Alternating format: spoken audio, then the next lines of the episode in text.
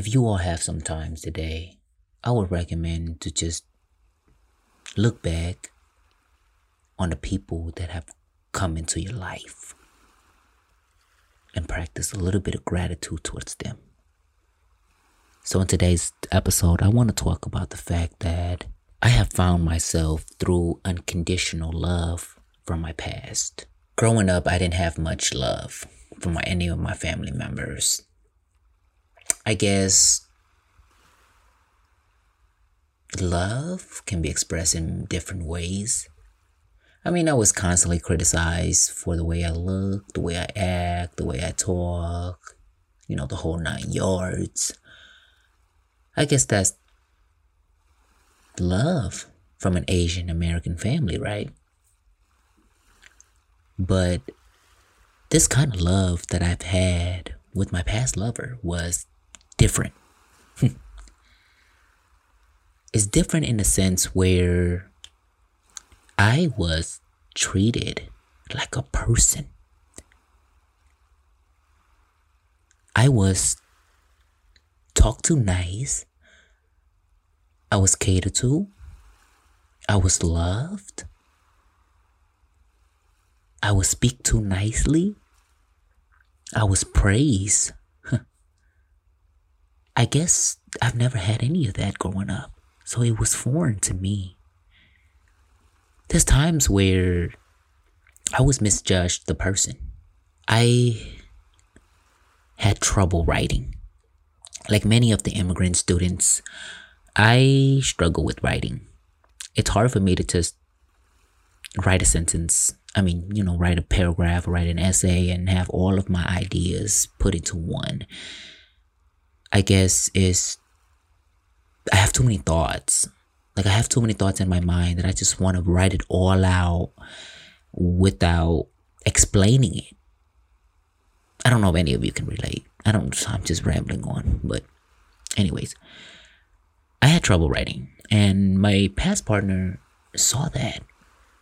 And I remember she bought me a writing book. Talking about it now just makes me tear up a little bit. She bought me a a writing book. And I was like, what what you trying to say? what you trying to say? You know, the negative side of me came out and questioned her, like, what you trying to say? Like, you say I can't write? But that was love. That was real love. The person cared and the person bought the book for me. And I guess I finally understand what she meant now. You know, after we reported, I've I lost myself while I was trying to love you. And I get it. I get it. I was never myself when I was with you. And my worst side came out. You know, the side that I've never seen before. And because of you, I was able to find myself. I was able to work on myself right now. You know, making a difference not only in my life, but making a difference in other people's lives as well. I want to tell all of you that sometimes it takes sacrifice for you to find yourself. It takes sacrifice of losing someone that you loved and cared for to be closer to that real version of yourself that you have never met before. And I guess that's what I'm going through right now, y'all. That's what I'm going through right now. And I embrace it. I embrace what it is right now and I love it. And I would not want to go back to that old version of me. Because that old version of me was aggressive. That old version of me was so negative. I I look back now and I'm just like, dang, like everything that my past partner have done for me, I take it as if she was targeting me. but I didn't know that that was love. I didn't know what love was, matter of fact and finally understand what love really is after being departed hurts.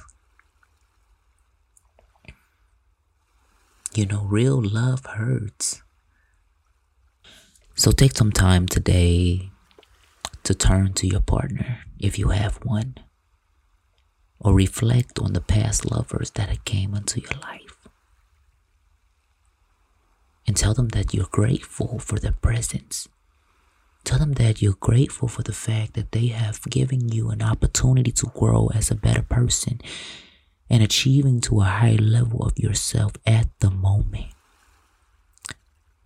Tell them that you appreciate their love and you appreciate their presence in your life.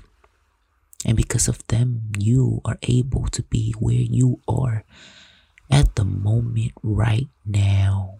Accept love. Accept the love that they have given you or they gave you.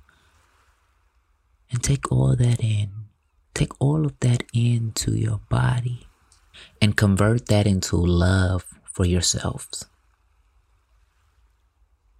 Because now loving yourself is important so that you can begin to love other people.